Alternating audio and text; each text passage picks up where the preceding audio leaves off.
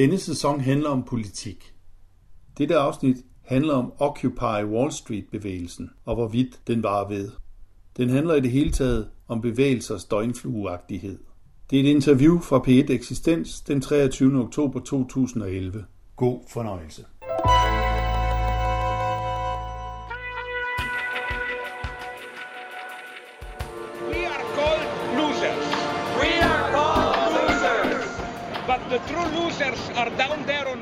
Der er vel ingen tvivl om, at, øh, at enhver social bevægelse har behov for nogle stærke filosofiske navne. Jeg vil næsten sige omvendt, at enhver filosof har brug for en stærk bevægelse. Jeg ser det her som en aktion, der tilkendegiver, at der er mange mennesker, der er uden det helt store håb for, øh, for fremtiden. Men nogle bevægelser ser vi guderne ikke, og heller ikke i Danmark. They tell you we are dreamers. En mand på en ølkasse på Wall Street i New York. Men ikke hvilken som helst mand. Tværtimod en af de største nulevende europæiske filosofer, den slovenske Slavoj Zizek. For et par uger siden trådte han ind i den fremadstormende Occupy-bevægelse med en tale midt i protesternes centrum. Men har det overhovedet en betydning, når filosofer træder frem på den måde? Eksistens handler i dag om Occupy-bevægelsen og hvilken rolle filosofien spiller, når der bliver gjort oprør. Velkommen til. Jeg hedder Bjarke Stenter.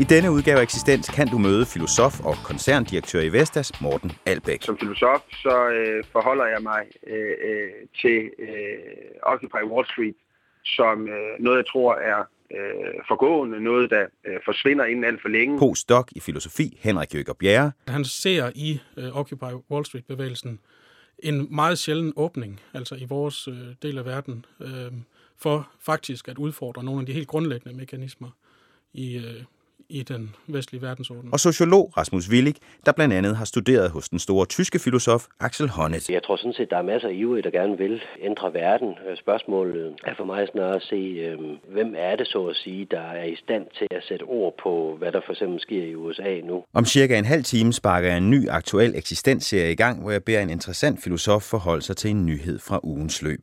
Og om cirka 40 minutter kan du høre en tolkning af citatet.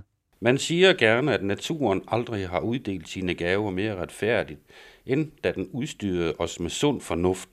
For der er ingen, der ikke er godt tilfreds med, hvad han har fået. Men først skal det handle om Occupy-bevægelsen og filosofiens rolle, når der bliver gjort oprør.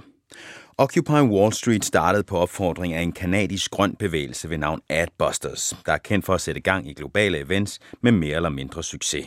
Men den her gang ramte de altså noget. De opfordrede til at besætte Wall Street i New York den 17. september og ramte til synlandet lige ned i en amerikansk og global utilfredshed.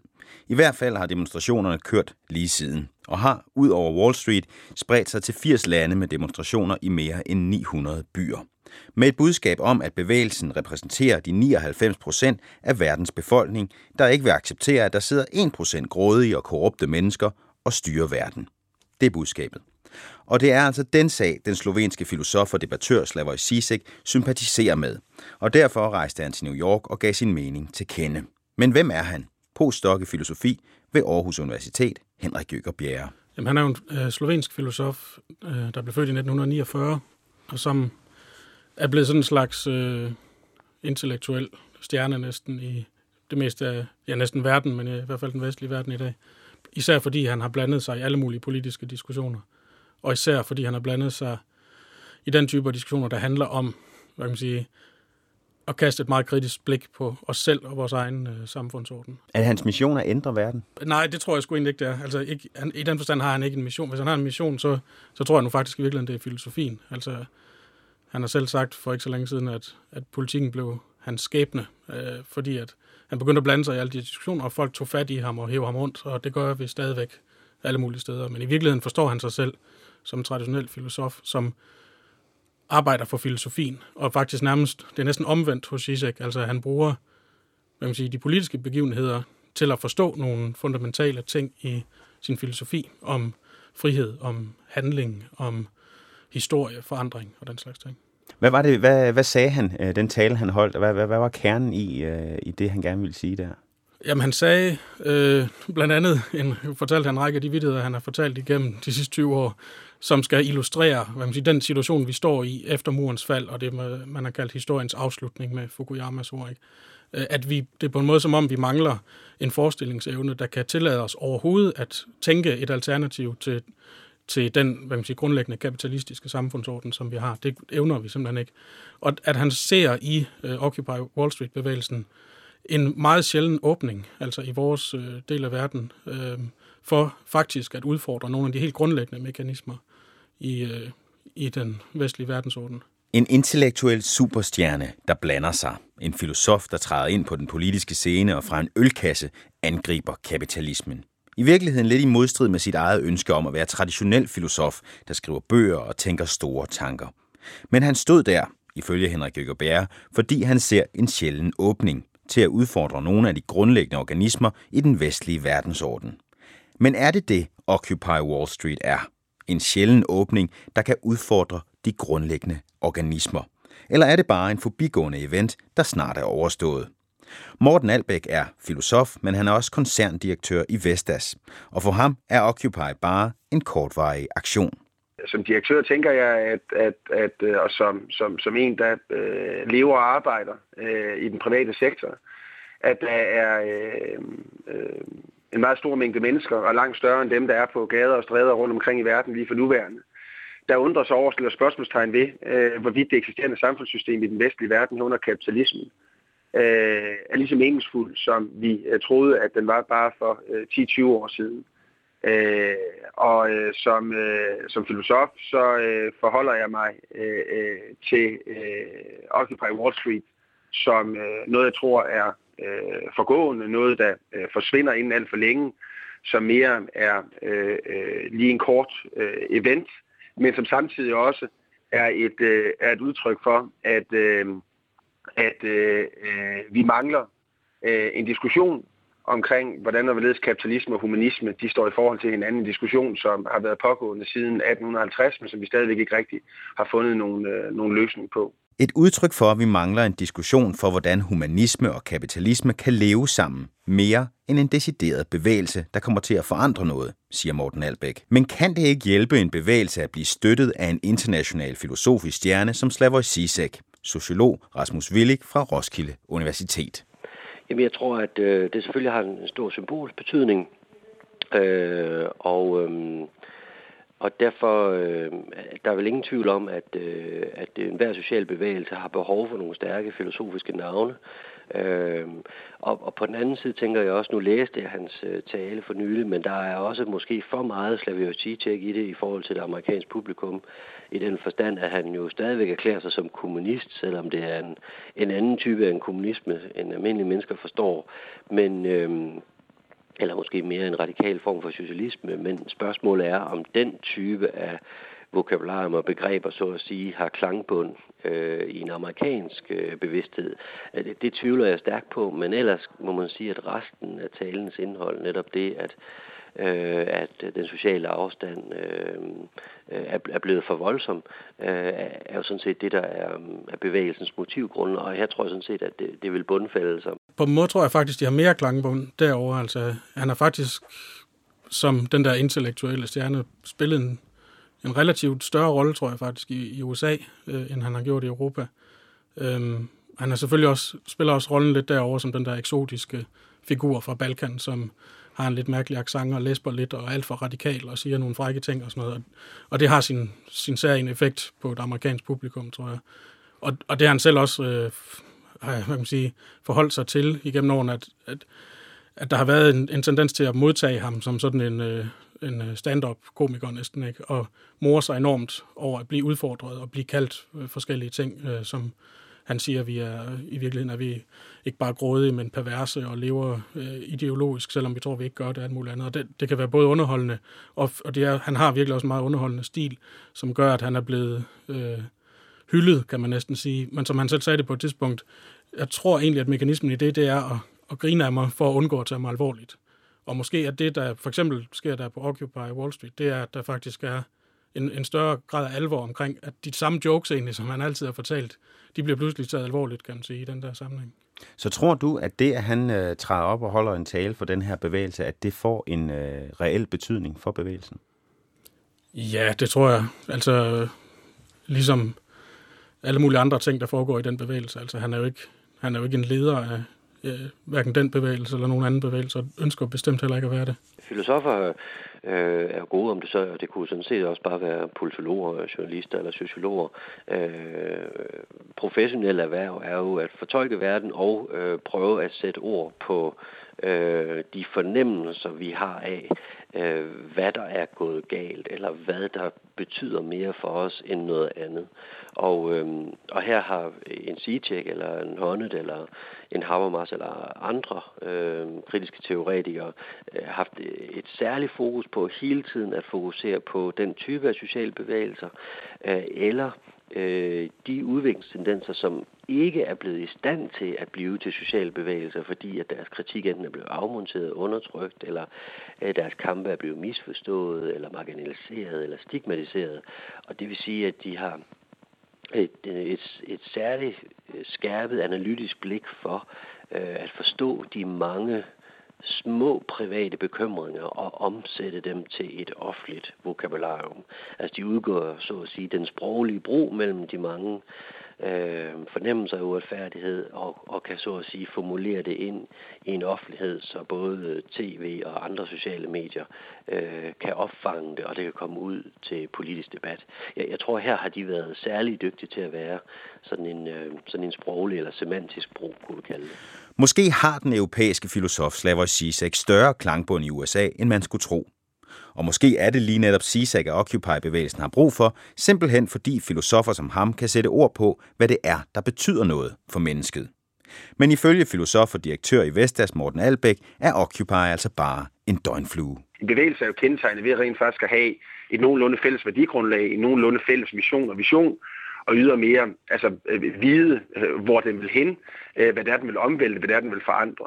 Her er der sådan set bare udtryk for en uposition, en uposition til den del af det kapitalistiske system, som har at gøre med den finansielle sektor. Og dertil lagt altså så også flættet et eller andet ind omkring nogle studielån, der er en lille smule for lave, i hvert fald i den amerikanske øh, udgave, øh, og som vel og mærket var den udspringende. Så jeg ser ikke nogen bevægelse, men jeg ser øh, øh, tusindvis af mennesker, som er i effekt, øh, som er frustreret, og som øh, ser øh, øh et meget negativt perspektiv for den fremtid, hvor i langt hovedparten af den, husk på, at hovedparten af den er, er unge, at den fremtid, de skal blive voksne i, og stifte familie i, og realisere sig selv i, at den er ganske mørk. Med andre ord, jeg ser det her som en aktion, der tilkendegiver, at der er mange mennesker, der er uden det helt store håb for, øh, for fremtiden. Men nogle bevægelser ser vi guderne ikke, og heller ikke i Danmark hvor det er sådan, at sidste, øh, sidste orientering, jeg fik, det var, at der var 29 mennesker inde på Rådhuspladsen. Øh, 11 forlod via anholdelser, 18 gik frivilligt. Så jeg tror, at den bevægelse i Danmark, den er, er overstået lige så hurtigt, som den er kommet til.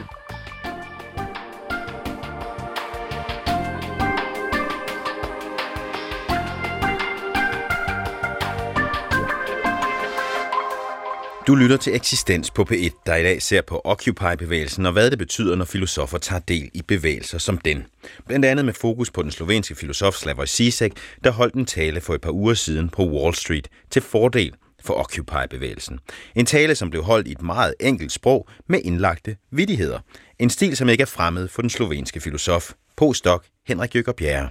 Det er jo på en måde den stil, han har haft hele tiden, som, som er at man siger, tænke i klare eksempler og, og se det, der foregår rundt omkring os, som, som, som virkelig udtryk for øh, de mest øh, hvad man siger, komplicerede filosofiske øh, strukturer.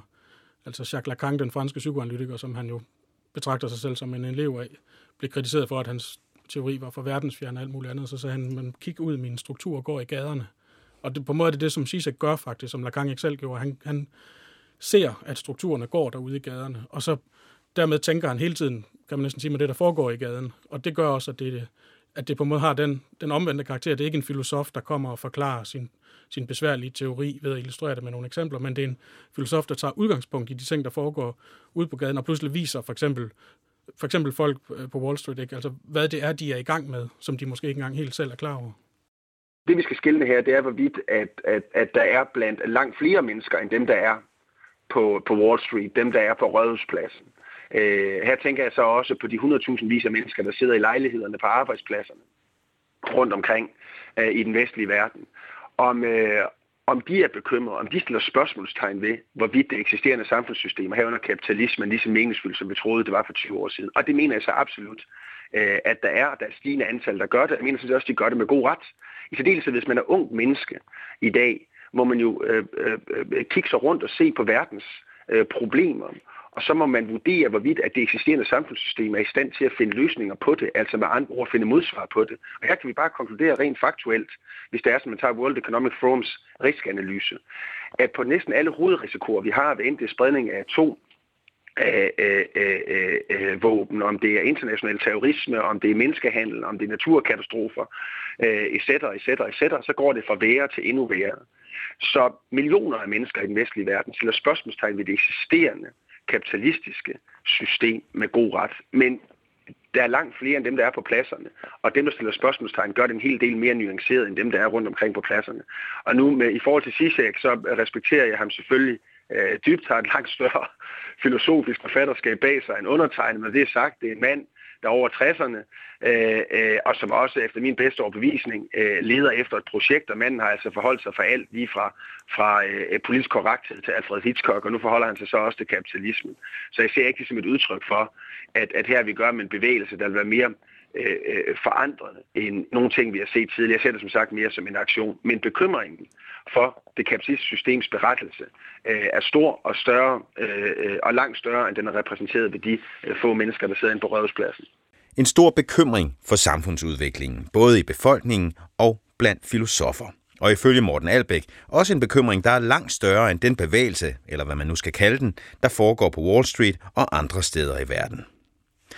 Den tyske filosof Axel Honneth er en anden af de helt store nulevende europæiske filosofer, der ser med bekymring på samfundsudviklingen. Og selvom mange nok ville betegne ham som venstreorienteret, kunne han aldrig finde på at stille sig op og tale midt på Wall Street til fordel for en bevægelse som Occupy. Det siger hans tidligere elev, sociolog Rasmus Willig fra Roskilde Universitet. De, som har oplevet øh, en Axel Honneth øh, tale, jamen det foregår øh, helst måske siddende øh, og med manuskript øh, med en, en høj grad af komplicitet, og der kan læses i princippet fra en time til to timer op af manuskriptet. Øhm, og, øhm, og det øh, Slavoj Žižek gjorde at stille sig op på, på en ølkasse, øh, det, det tror jeg ikke, man vil øhm, forhånde til. Så der er også et form- eller temperamentsspørgsmål. Og så har Honnet heller ikke haft nogen udbredt tradition for at træde ind i, øh, i, i offentlige debatter i Tyskland. Der har været øh, øh, nogle få med, med blandt andet Sloterdijk, men, men øh, øh, sig har så set holdt sig, hvad skal man sige, til det formelle, altså øh, skrevet nekrologer over tidligere medarbejdere eller andre intellektuelle eller fødselsdagshilsner, altså sådan helt formelt, og har, har altid øh, vedvarende øh, koncentreret sig om sit øh, intellektuelle arbejde. Så, så man kan sige, at hans, øh, hvis man nu skal blive det at sige, hans, hans politiske praksis er sådan set at blive ved med at prøve at øh, at teoretisere over, over det politiske, og hans gennemslagskraft er så øh, hans mange læsere, øh, som jo Sisek øh, jo også har, øh, men så det er en indirekte påvirkning. Men den øh, form, han så øh, har valgt, øh, og, og samtidig øh, med har en ambition om at, at gerne vil øh, ændre det samfund, vi lever i, er det overhovedet muligt øh, med den form i dag? Altså når han ud til nok? Jeg tror, det, øh, man, man skal forstå det på den måde, at øh, nogle gange kan det være min eller din eller andres øh, forhåbninger eller behov for, at øh, hans øh, værker bliver forstået af flere eller øh, bliver læst af flere, og, og på den måde sker der en, en samfundsmæssig forandring. Men, men øh, måske er bogen øh, i dag slet ikke... Øh, øh, det medium, øh, som skal skabe forandring. Måske er det øh, andre sociale medier, og, og måske er den, den rigtige måde at formulere det på faktisk, at det er i øh, flere forskellige sociale medier, om det så er en bog, eller øh, om det ligefrem er Facebook eller Twitter. Og så er det en kombination af dem, som øh, skaber samfundsforandring. Men øh, jeg, jeg tror efterhånden, man, jeg, jeg begynder at forstå, øh, om det så er kritisk teori eller andre typer af samfundsteorier, jamen så er det den måde, Øh, deres evne til langsomt at sætte sig igennem, og i princippet også danne både modskoler og medskoler og nye typer positioner i det samfundsvidenskabelige landskab, som så endelig fører til nogle nye tanker og endelig til en, en lang række handlinger. og, og så er det måske svært direkte at spore dem som en direkte afledt konsekvens af et teoretisk arbejde, men jeg, jeg, jeg ser det mere sådan. Så tror du på, at uh, filosofer som Honneth vil ændre vores samfund? Øh, jamen det har de sådan set øh, allerede gjort. Der er, jo, der er jo ingen tvivl. Jeg tror ikke, der er nogen, der vil øh, betvivle, at for eksempel kritisk teoris tidligere generationer, øh, Marcuse, øh, Habermas, øh, Adorno, Horkheimer, øh, Walter Benjamin, øh, øh, stad, øh, ledte til store øh, med samfundsforandringer og for for hvad skal man sige, studenteroprøret i 68-69, jamen der var Marcuse jo øh, en af hovedskikkelserne. Øh, og, der, og på den måde lever den skikkelse sådan set videre, at den, den type af tænkning er, er mulig. Øh, man skal så også huske på, ved, ved samme lejlighed, da studenteroprøret også øh, gik højt for sig i, i Tyskland og i Frankfurt, jamen der øh, stormede de studerende faktisk Institut for Socialforskning, altså hvor Adorno og Horkheimer havde til huse, og, øh, øh og, og øh, på det tidspunkt, sådan er det stadigvæk, at det eneste sted, hvor politiet faktisk ikke må øh, øh, må patruljere, jamen det, det er faktisk på, øh, på tyske universitetscampus og en regel, man har lavet øh, efter 2. verdenskrig for at beskytte den, øh, den intellektuelle tænkning. Men, men det var faktisk øh, i efterkrigsårene Adorno, der, der først ringede til politiet og, og fik de studerende fjernet. Altså forstået på den måde, at han ønskede ikke at være deres åndelige leder. Øhm, og, og det, jeg tror, der, der ligger i den type af handlingen dengang for Adorno, det er sådan set også det liberale ærne at sige, jamen det, jeg skriver sådan set mit, og I må fortolke det på jeres måde, øh, men det er altså ikke det samme, som at man nødvendigvis kan handle efter det. Øh, og hvis I vil handle efter det, jamen så må I jo prøve at fortolke, hvordan I så ser, hvad I ser vil gøre det. Øh, jeg, jeg tror, man havde en meget, meget stærkt frygt for, hvad skal man sige, det at være lederskikkelse efter øh, nazismen og fascismens øh, øh, triumftog gennem Europa, og derfor har man altid afholdt sig meget afdæmpet for at være den type af åndelig leder. Nu øh, er der for mig et eller andet øh, fysistoidt i, at, at en bevægelse har behov for en stærk leder, øh, og hvad enten det er en filosof øh, eller ej. Men jeg tror på, at en bevægelse har behov for, at bevægelsen vel og mærke kan have, øh, have virkning og gøre en forandring. Øh, så skal den have en filosofi. Øh, med andre ord, den skal have en, en, en systemisk tænkning bag sig, øh, og den skal være baseret på, at man er på jagt efter besvarelse af nogle helt konkrete øh, øh, spørgsmål. Øh, og øh, øh, på den måde mener jeg, at en bevægelse, der er filosofiløs, øh, bliver en bevægelse, der ikke ved, hvor den vil hen, og så mener, altså mister sin meningsfuldhed, og dermed bare bliver til en aktion eller en event og noget, øh, noget forgængeligt og noget, øh, som vi knap nok kan huske øh, en, øh, en måned efter. En lille smule ligesom hvem, der har vundet i X-Factor. Og så tror jeg faktisk også, det vil være langt hen ad vejen med den bevægelse, vi ser nu her, for den har ikke nogen filosofi. Men jeg tror på, at filosofien har lige for nuværende øh, øh, øh en mulighed for at revitalisere sig selv i den vestlige verden. Hvis vi bare tager det hjem til Danmark, hvilke store filosofer har vi i Danmark? Hvilke store, skulle man sige, inspirerende, retningsgivende øh, øh, filosofer er det, vi har i det offentlige rum lige for nuværende, i diskussionen omkring, hvad det er for et nyt Danmark, vi skal skabe. Øh, øh, de er der jo ikke. Øh, og på den måde har Danmark sådan set mere eller mindre været filosofiløs, efter min bedste overbevisning, øh, i, øh, øh, siden Ville Sørensen. Øh, og, og øh, i mellemtiden har så, skulle man sige, sociologien og, og, og psykologien taget deres plads i det offentlige rum. Og her tror jeg så på, at filosofien har en mulighed for at træde karakter igen og spille den rolle, som jeg mener, den bør gøre, fordi vi står over for en, en refleksiv historisk udfordring, der handler om at bygge en refleksiv bro mellem kapitalismen og humanismen.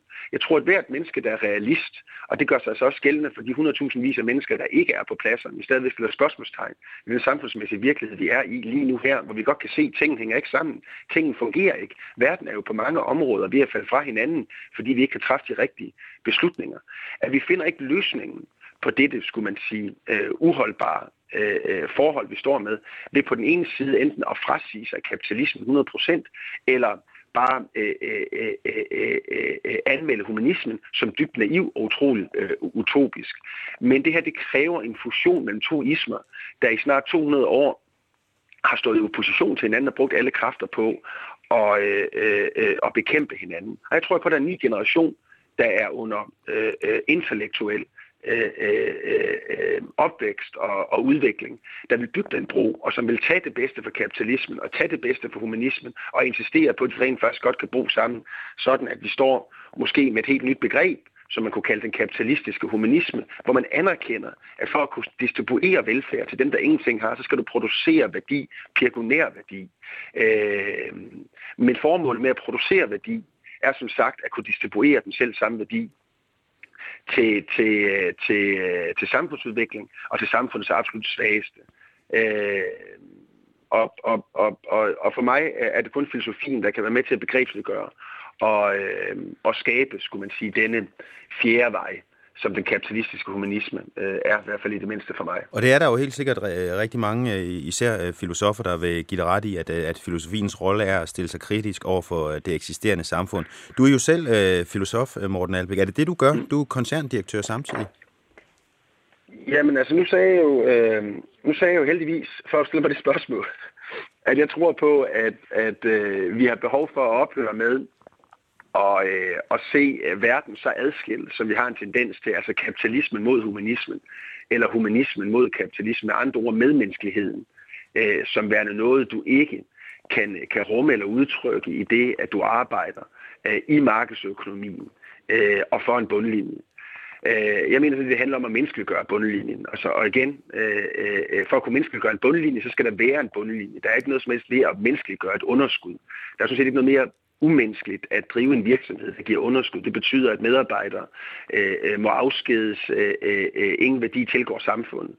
Øh, så det, jeg har besluttet øh, i forhold til, til mit helt eget private filosofiske projekt, det er i stedet for at sidde på studerekammer øh, og udelukkende bare læse primær litteratur, så, så anser jeg mit arbejdsliv som, som et filosofisk laboratorium, hvor jeg har mulighed for at, at anvende den filosofiske metode, øh, og ydermere også stille nogle af de større filosofiske spørgsmål øh, Øh, i den virkelige virkelighed, og også i den virkelighed, hvor filosofen normalvis altså ellers har slået korsets tegn, nemlig øh, i den private sektor, skorstreg, øh, i markedsøkonomien. Øh, og jeg mener, at filosof, altså, filosofens rolle er også at bringe sig selv i spil, og ikke bare øh, øh, øh, være, øh, være distanceret og, øh, og abstrakt. Så, så, så for mig giver det mening, men, men uansvisteligt har jeg sikkert mange øh, kollegaer, øh, der, der måtte mene, at, at det er et umuligt projekt, jeg har øh, kastet mig ud i. Morten Albæk anser sit arbejdsliv som et filosofisk laboratorium, også selvom han sidder lige midt i den private sektor, som mange andre filosofer angriber. Som det var tilfældet med den slovenske filosof Slavoj Zizek for et par uger siden på Wall Street. En vigtig tale, siger postdoc i filosofi Henrik Jøgerberg, men det skal ikke forstås sådan, at enhver bevægelse har brug for en stærk filosof. Jeg vil næsten sige omvendt, at enhver filosof har brug for en stærk bevægelse. Og det er mere i virkeligheden det, der er tilfældet i Zizeks øh, situation. Fordi at det er bevægelserne, der sker. Det er dem, der starter det. Og det er dem, øh, forandringen kommer ud fra. Det er helt overbevist om, at Zizeks pointe også. Og en filosof kan godt stille sig op på en ølkasse og sige nogle ting, som er vigtige og interessante, og som kan afklare nogle ting, og som kan hjælpe det måske lidt videre. Men en filosof kan ikke være, altså en bevægelse kan ikke grunde sig på en stærk filosof i den forstand, at der er en filosof, der har udtænkt et eller andet system, som bevægelsen så skal omsætte, så bliver det noget råd simpelthen. Så filosofer er altså ikke figurer, som bevægelser skal bruge for at blive stærkere. Til gengæld har filosoferne brug for bevægelserne for at kunne udforme teorier. Det er fordi, at vi beskæftiger os med de allermest fundamentale problemer om, hvordan verden hænger sammen, hvad et menneske er, og hvordan øh, vi kan udvikle os, hvor vi, hvad vi kan blive til, og hvad vi har været, og hvad, der, hvad, hvad det betyder at eksistere, osv. osv. Øh, og derfor så, så, må, øh, så er det vigtigere, på en måde kan man næsten sige, at forstå, hvad der foregår, hvad det kan blive til, end det er at, at øh, især for en, en almindelig dum filosof, at forsøge at foreskrive nogen, hvor, hvor, hvad man skal gøre, eller hvad man skal, hvor udviklingen skal gå hen af i det, at filosofien kan optegne, kan man sige, billedet over, hvordan vores situation er i dag. Hvis vi virkelig kan, man kan sige, gennemgå den situation, sådan at den på en måde næsten kan man sige, forstår sig selv, så kan det være, at vi har muligheden for at kunne skabe nogle nye øh, betingelser. Altså han synes, jeg bruger ofte, det gør han også i den der tale på Wall Street, billedet af fra tegnefilm af en kat, der løber ud over en afgrund, men ikke ved endnu, at der ikke er noget under fødderne på den, og når den, det er først, når den kigger ned, at den falder ned. Og så siger han til de der Wall Street-folk, at det er det, I er i dag. Men på en måde er det lige præcis den rolle, han selv mener, filosofien har. Altså filosofien er den instans, der ved at fortolke kan man sige, sin samtid, også kan sige, at øh, nu flyver Minervas ule ud, som Hegel siger. Ikke? Øh, nu er der en måde, øh, vi har levet på i en periode, som ikke længere øh, kan opretholdes. Og derfor så må der åbne sig noget nyt. Så der mener han i virkeligheden, at, øh, at det at, at, at bedrive den konkrete samfundsændring kræver, at man, at, man, at man står oven på filosofien? Ja, det kan man sige. Og øh, en anden, altså han har også han har alle de der omvendinger, han altid laver. Han har lavet en, en sjov omfortolkning af, af Marx's øh, berømte 11. Feuerbach-tese, der, der siger, at filosoferne har hidtil kun ville fortolke verden, hvad det handler om er at forandre den. Og det er på måde også det, der kan man sige, er omdrejningspunktet for sådan en diskussion som den her. Og der har Zizek så sagt, at filosoferne har alt for ofte ville forandre verden. Det, der handler om er at fortolke den. Og det tror jeg, man kan se lige i den her sammenhæng, ikke? at vi har faktisk brug for at hvad man siger, fortolke hele vores samtid øh, igennem. Altså vi, vi er slet ikke øh, færdige med at forstå, for eksempel, hvad er det for en situation, vi lever i efter murens fald? Hvad vil det sige, at der kun er et politisk princip om liberal demokrati og kapitalisme, som er det eneste, vi overhovedet kan forestille os? Den, den situation har vi ikke engang øh, forstået endnu øh, til ende. Og, og han ser så for eksempel Wall Street-bevægelsen der som, som en måde at begynde at så småt at pege på, at måske har vi faktisk større fantasi. Og det sagde postdoc i filosofi Henrik Jøger Bjerre fra Aarhus Universitet. Du hørte også filosof og koncerndirektør i Vestas Morten Albæk og sociolog Rasmus Willig fra Roskilde Universitet. Og husk nu, du kan podcaste det her tema særskilt. Se hvordan, hvis du går ind på vores hjemmeside dr.dk-eksistens.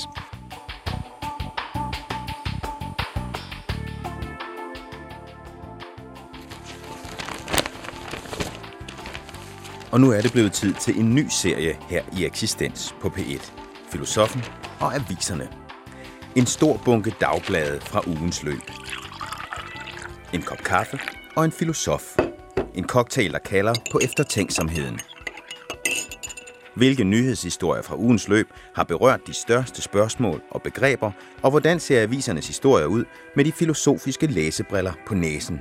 Filosof Anders Fogh Jensen har i denne uge bladret aviserne igennem og valgt en historie, hvor filosofien har noget at sige. Øh, jeg har valgt at se på en historie fra politikken den 20. i 10. 2011, hvor øh, der skrives, at vi elsker overvågning. PET jubler. Ny rapport overrasker. Danskerne har intet imod, at videokamera overvåger dem. Så altså, hvis vi siger, at der er en forskel på sikkerhed og tryghed, i den forstand, at tryghed er en følelse, og sikkerhed er noget øh, ydre. Man kan for eksempel øh, være sikker på ikke at miste sit job, og dermed være tryg i sit job. Så man sige, øh, hvad, hvordan, hvad er velfærdsstatens opgave, eller hvad er statens opgave? Ja, det, er, det kan vel næppe være at, at skabe tryghed direkte. Det, som velfærdsstaten kan handle på, det er at skabe sikkerhed. Altså, det er sådan set tilbage for, hvad kan sige, det handler jo egentlig om at komme overens med, at verden er usikker, og man kan dø, og ens nærmeste kan dø øh, eller kom galt afsted. Ikke? Og, og det, som, som kristendommen skulle, det var, at den skulle sikre, ved at sikre en passage til en anden verden, hvor ens elskede ventede en, når man døde. Men i velfærdsstaten, der får vi det sikkerhedsproblem øh, flyttet ned på jorden, så længe at det ikke længere er frelse, som velfærdsstaten skal stå for, men det er snarere øh, nogle værtsliggjorte former for frelse, som sundhed og rigdom, og ikke mindst øh, sikkerhed. Så derfor får vi øh, sådan, øh, fra og med det 17. århundrede frem nogle øh, former for, øh, ja først kalder man dem politistater, men det er egentlig bare nogen, der interesserer sig for borgernes ved og vel. Og vi får også en, en række i, hvad, kan man, hvad vi kunne i det 20. århundrede kalde velfærdshyrder, altså nogen, der skal, nogen, der skal hjælpe med øh, at, at, at sikre mere sundhed og, og rigdom og sikkerhed det, som velfærdsstaten så gør for at, øh, at gøre os trygge, det er, at den lover en sikkerhed. Øh, og i virkeligheden lover den en sikkerhed, som den ikke kan holde. Og øh, nærmest enhver politiker er nødt til at sige og love det her, fordi ellers så øh, fremstår han åbenbart i vores tid utroværdig, hvis han ikke kan stille et løfte om sikkerhed. Journalisterne vil stille ham til regnskab for, hvorfor han ikke kan lukke det hul. Men det, som så virkelig truer det løfte, det er, når det tilfældige kommer ind. Altså når der er noget, der rammer tilfældigt. Det kan være den tilfældige kriminalitet, som overvågningskameraer selvfølgelig er med til at, at prøve at påvirke følelsen af, at det kan ske. Øhm, det kan være terror, ikke mindst, som også rammer tilfældigt. Øhm, og i det hele taget er det, hvad kan man sige, øh, hvad man kan sige, kalde arbitrariteten, ikke? Det, at hvis det er tilfældigt kan ske, så kan faren være overalt. Altså så længe vi ved, at øh, vold det holder sig til rockermiljøet eller sådan noget, så føles verden øh, mere tryg for almindelige mennesker. Men når det tilfældigt det rammer ikke, når det er en tilfældigt, der bliver skudt, eller en tilfældig terrorangreb eller sådan noget, så er det, at, at øh, panikken breder sig. Altså panik har noget med pan at gøre, at det er overalt. Øhm, så der er den her, på en måde, den her kamp mellem løftet om sikkerhed, og så den trussel, som det tilfældige afstedkommer. I virkeligheden så kan man sige, at videokameraet jo er en moderne udvikling af panoptikonet. Panoptikonet var den idé, øh, som øh, Jeremy Bentham havde om, omkring et fængsel, at man lavede et fængsel med et kontroltårn i midten, hvor man ikke kunne se, om der var en fangevogter i, og så lavede man cellerne rundt om, så man øh, fra kontroltårnet kunne se ind i alle celler. Det er ikke, Panoptikon er egentlig ikke et fængsel, det er mere en idé eller et princip. Det er det, at man altid må føle sig overvåget. Så når vi øh, for eksempel har øh, selvangivelsen, som det hedder, så skal jeg udfylde den, som om den blev kontrolleret. Og så siger man, at det kan være, at den bliver kontrolleret. Det er sådan set det samme princip, eller som det hedder ude ved, ved vejbanerne nu om dagen, der er periodevis fartkontrol.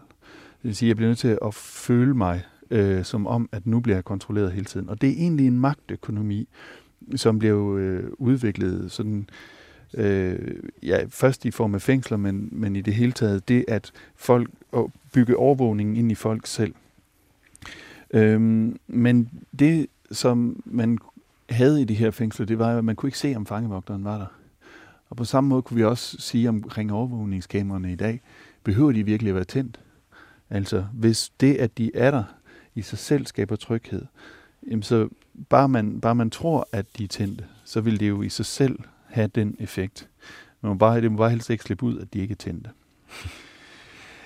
Det, øh, vi kunne sige, at man var meget optaget af i, i de 70'erne, det var, øh, og også senere, det har været den her kritik af overvågning. Og det er på en måde en lidt, i nogen forstand en lidt gammeldags kritik, fordi det var en kritik, der opstod af, at, at disciplin og overvågning gjorde folk ensartet, at man ikke kunne være på sin individuelle måde. Man kunne ikke have sin egen frihed og sin anderledeshed, men man blev nødt til hele tiden at rette ind.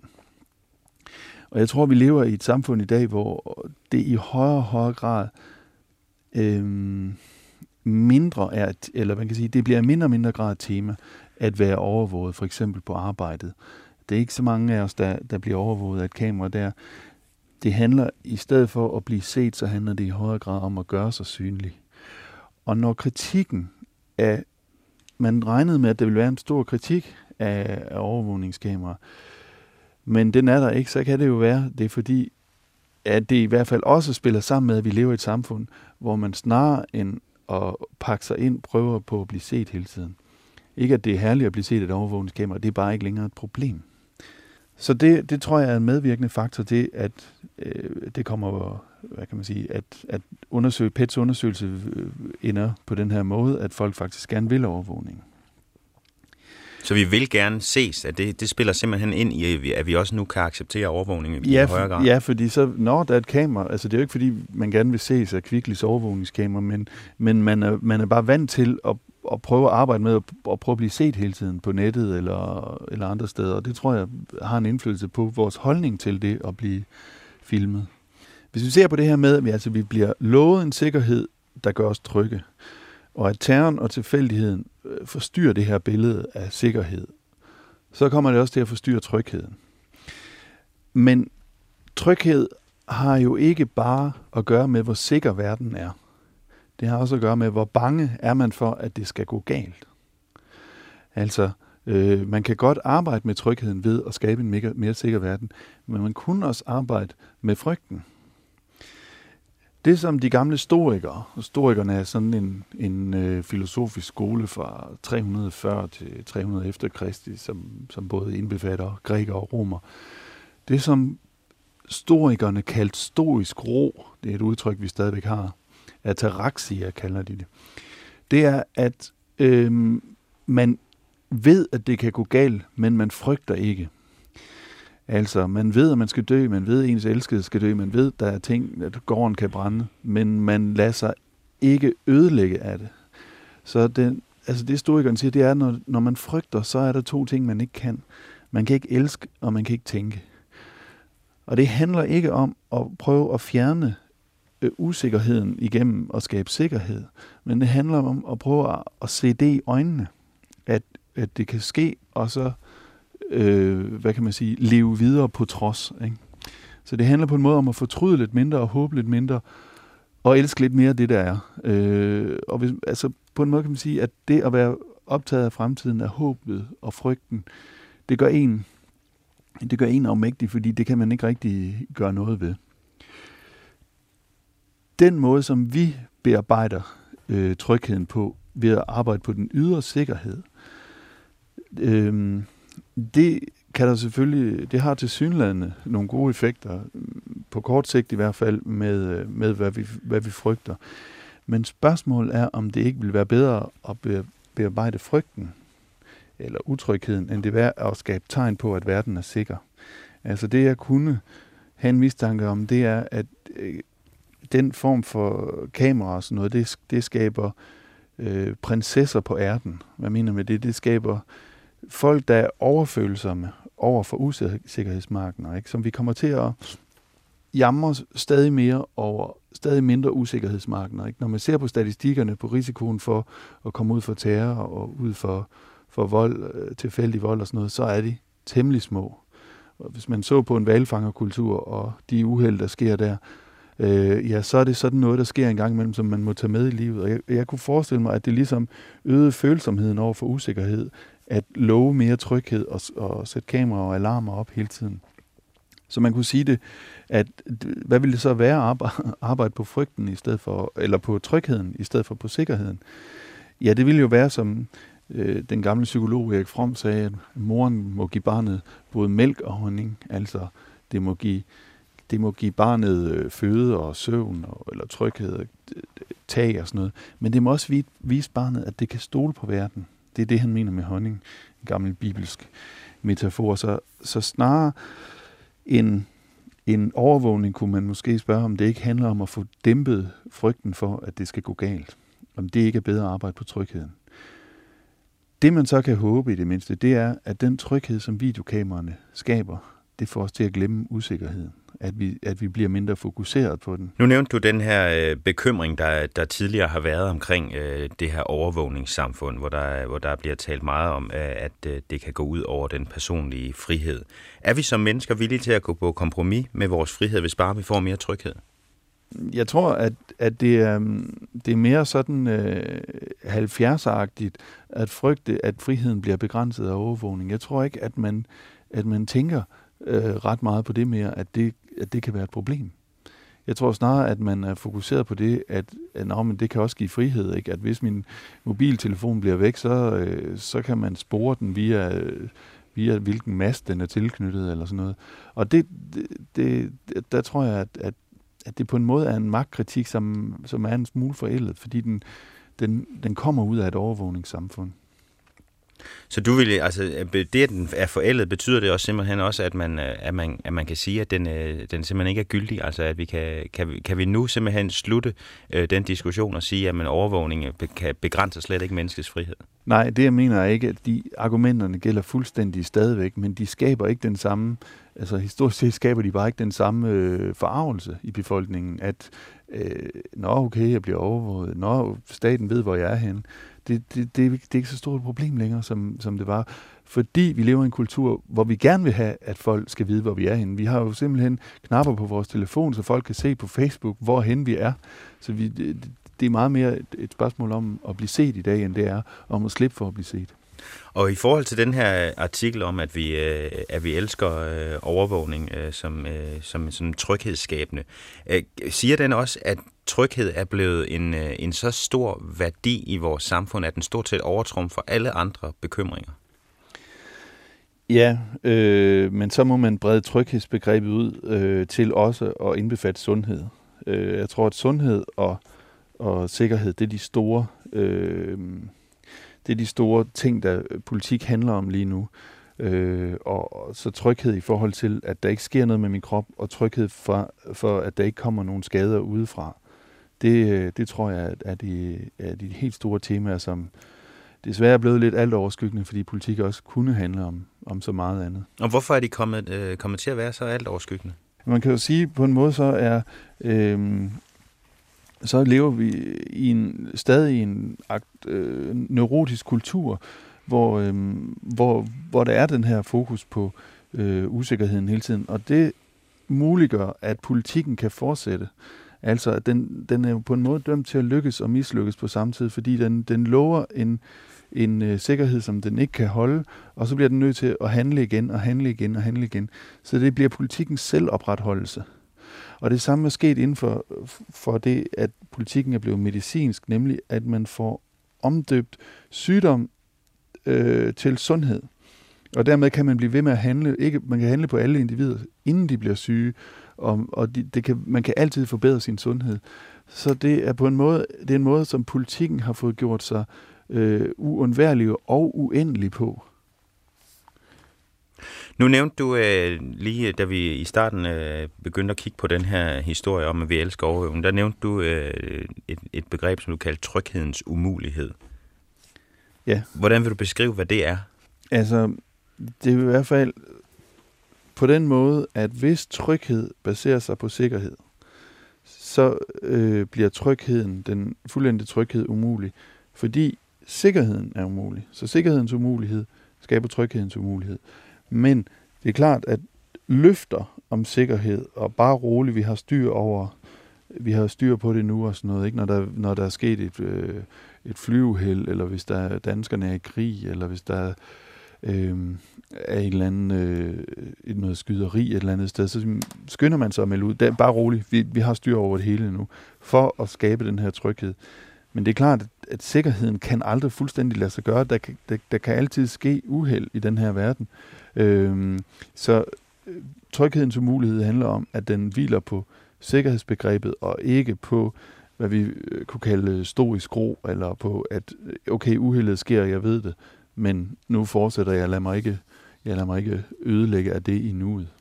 Ja, for sådan en, en historie som, som den her om, at, at vi elsker overvågning, fordi den gør os trygge, den, den kan jo ikke, for mig gør, kan den ikke gøre andet end også at tænke, at vi er en lille smule øh, naive alle sammen. Altså, at bare fordi vi ser et kamera, eller, eller ved, at der er andre, der har fokus på vores sikkerhed, så slapper vi af. Mm. Altså, siger den her historie om os som mennesker, at vi er temmelig naive? Øhm, den siger i hvert fald, at vi er følsomme over for tegn. Så det, det, det, det er ikke nok, at ligesom jeg skal vide, at der kan være en fangevogter inde i, øh, inde i panoptikontorene, så skal jeg også kunne se kameraet. Altså, det bliver vigtigt, at øh, overvågningen bliver synlig, således at, at jeg kan modtage de tegn.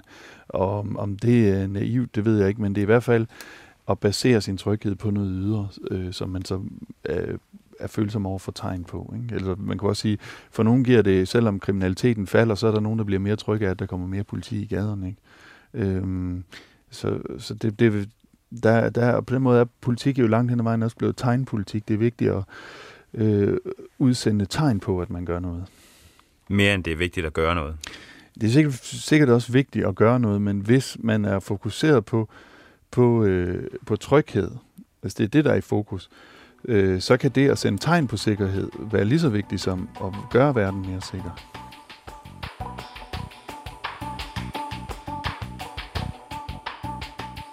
Og det sagde filosof Anders Fogh Jensen om den nye rapport fra PET, der viser, at vi danskere føler os trygge, når vi bliver overvåget.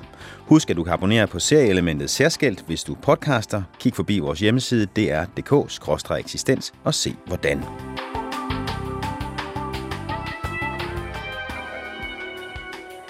Man siger gerne, at naturen aldrig har uddelt sine gaver mere retfærdigt, end da den udstyrede os med sund fornuft. For der er ingen, der ikke er godt tilfreds med, hvad han har fået. Du lytter til Eksistens på P1, der nærmer sig sin afslutning, men først får du lige et filosofisk citat med dig på vejen, her fortolket af lektor Jørgen Erslev Andersen fra Aarhus Universitet. Man siger gerne, at naturen aldrig har uddelt sine gaver mere retfærdigt, end da den udstyrede os med sund fornuft. for der er ingen, der ikke er godt tilfreds med, hvad han har fået. Det er jo et øh, spøjst citat, fordi det øh, siger jo noget om, at vi øh, bliver tildelt en bestemt mængde sund fornuft hver og en af os. Og uh, uanset om vi nu har fået meget sund fornuft, eller måske en mindre portion sund fornuft, så synes vi jo, at øh, det er vældig godt, det vi har fået. Øh, hvordan kan det nu være? Et, øh, øh citatet her er fra øh, et øh, essay, som Montaigne, der har skrevet citatet, Øh, et essay, han har, øh, som kald, han kalder om indbilskhed, eller det hedder det på dansk. Man kan jo så sige, øh, at man kunne så prøve at koble det her med sund fornuft, som vi måske ikke helt ved, hvad er, som øh, ideen om indbilskhed. Og så kan man jo sige, at i det øjeblik, hvor man er i stand til at kunne sige sådan en sætning, som øh, Montaigne siger her, at øh, vi alle sammen er tilfredse med den afmålte mængde sund fornuft, vi naturen har givet os, at så øh, kan man jo sige, at han er meget indbilsk. Fordi det er jo en øh, meget sådan generaliserende betragtning. På den anden side er den jo også, i stand er den jo også øh, et udtryk for, at han er i stand til at kunne tænke over, hvad det vil sige at have sund fornuft. Så øh, det her med, at ideen om, at vi har altså fået en mere eller mindre pæn portion sund fornuft hver af os, øh, og, og så det, at, at det står i et essay om indbilskhed, gør det jo muligt, at vi kan sige, at jo mere man kan tale om gradueringen af og mængden af sund fornuft, man har fået, jo mindre indbilsk er man. Jo mindre sund fornuft man har fået, jo mere indbilsk er man, fordi man er mere og mere tilfreds med, hvad man har fået. Sådan kan man forstå det. Man kan også forstå det omvendt og så sige, at vi har fået en stor portion sund fornuft, ikke os, men nogen andre måske, som øh, er, er i stand til så at kunne øh, fortælle os andre, hvordan tingene hænger sammen. Så bliver det jo pludselig til det omvendte, at det er dem med en stor portion sund fornuft, der har indbilskhed. Vi er sådan nødt til at tænke lidt på det her med sund fornuft, og at vi øh, alle sammen er tilfredse fordi øh, med den mængde sund fornuft, vi har fået, fordi det gør det faktisk, hvis vi skal tage det helt alvorligt, umuligt at lave øh, diskussioner, fordi øh, alle er tilfreds, uanset om de kan forstå lidt eller meget, uanset om de har en sund eller måske øh, en stor grad af sund fornuft eller en mindre grad af sund fornuft. Man kan jo også øh, spørge sig selv om, når vi nu har sådan et ord som sund fornuft, om der er noget, der er en syg fornuft. Og en syg fornuft kunne man jo så også prøve at kigge, Øh, sætte i relation til ideen om indbilskhed. Fordi øh, en syg fornuft, kunne man måske sige, er en, der har en høj grad af indbilskhed, en stor tiltro til egne evner og sin egen sunde fornuft, mens en mindre grad af indbilskhed måske har øh, det omvendte ved sig. Det her med sund fornuft, du siger, at vi sådan set alle sammen er tilfredse med den fornuft, fornuft, vi har fået givet. Er vi nu også alle sammen tilfredse med det? Det er jo øh, et spørgsmål, man kan stille sig, men, men nu er det ikke sådan, at, øh, at det kun er Montaigne, der har brugt det her citat, eller det er ham, der har skrevet det, men det er praktisk blevet brugt af øh, den store filosof René Descartes, som indleder sin øh, epokegørende lille bog om metoden, med faktisk at citere det her citat indirekte i hvert fald. Og han skriver så, for hver og en mener at være så vel forsynet med en sund sans, at selv de, der er sværest at stille tilfreds i alt andet, ikke har for vane at ønske sig mere deraf, end de har. Og det vil sige, øh, at han også i hvert fald på sin måde er enig i, og måske også her fortolker lidt på Montagnes citat, men er i hvert fald enig i det. Hvad vi skal stille op med det, det ved jeg ikke, men i det her, på, den her, på det her tidspunkt, vi befinder os i, øh, lige efter, eller i begyndelsen af 1600-tallet, lige i slutningen af 1500-tallet, der kunne man tale om sund sans og sund fornuft. Det prøver vi så også på at gøre i dag, men vi er jo ikke øh, indstillet på at gøre det på den måde, at vi kan sige øh, på nogen måde, at, øh, at det ikke, vi, vi må simpelthen ikke skelne mellem nogen, der har mere og nogen, der har mindre. Og derfor så gør vi sådan set stadigvæk det, som øh, er øh, tilfældet her i de her to filosofers øh, tekst, nemlig at vi accepterer, at uanset om folk har større eller mindre grad af sund sans eller sund fornuft, så er det det, de har. Og derfor er det også omvendt sådan, at man kan slå på at sige, jeg er klog nok, uanset hvordan man så ellers er indrettet. Og øh, det her med at tale om indbilskhed, det kunne man jo godt af og til være fristet til, når man hører forskellige grader af sund fornuft og sund sans hos vores politikere, men det må vi altså desværre ikke. Hvorfor er den her bog om metoden så epokegørende? Descartes bog er epokegørende af flere grunde. Dels fordi, at han øh, faktisk her prøver på, øh, som en af den, hvis ikke den første filosof, at gøre op med bestemte tankeformer, som egentlig kommer fra Aristoteles, nemlig at vi øh, må bygge vores erkendelse også på det, der er sanse. Hos Descartes der er det kun tanken, der tæller, og sansningen er et upålideligt, øh, øh, uacceptabelt, eller noget, man ikke kan have tiltro til, sans og sansning. Den eneste sans, man kan have tiltro til, det er altså jo så den sunde sans, eller det han så også kalder fornuften, eller det, der bliver til øh, fornuften i den tradition, han udvikler.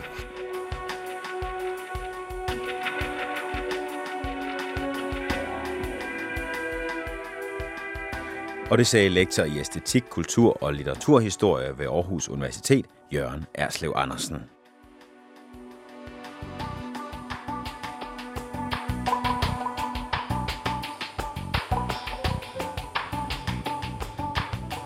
Og det var alt, hvad der blev plads til i denne udgave af Eksistens. Jeg er her igen om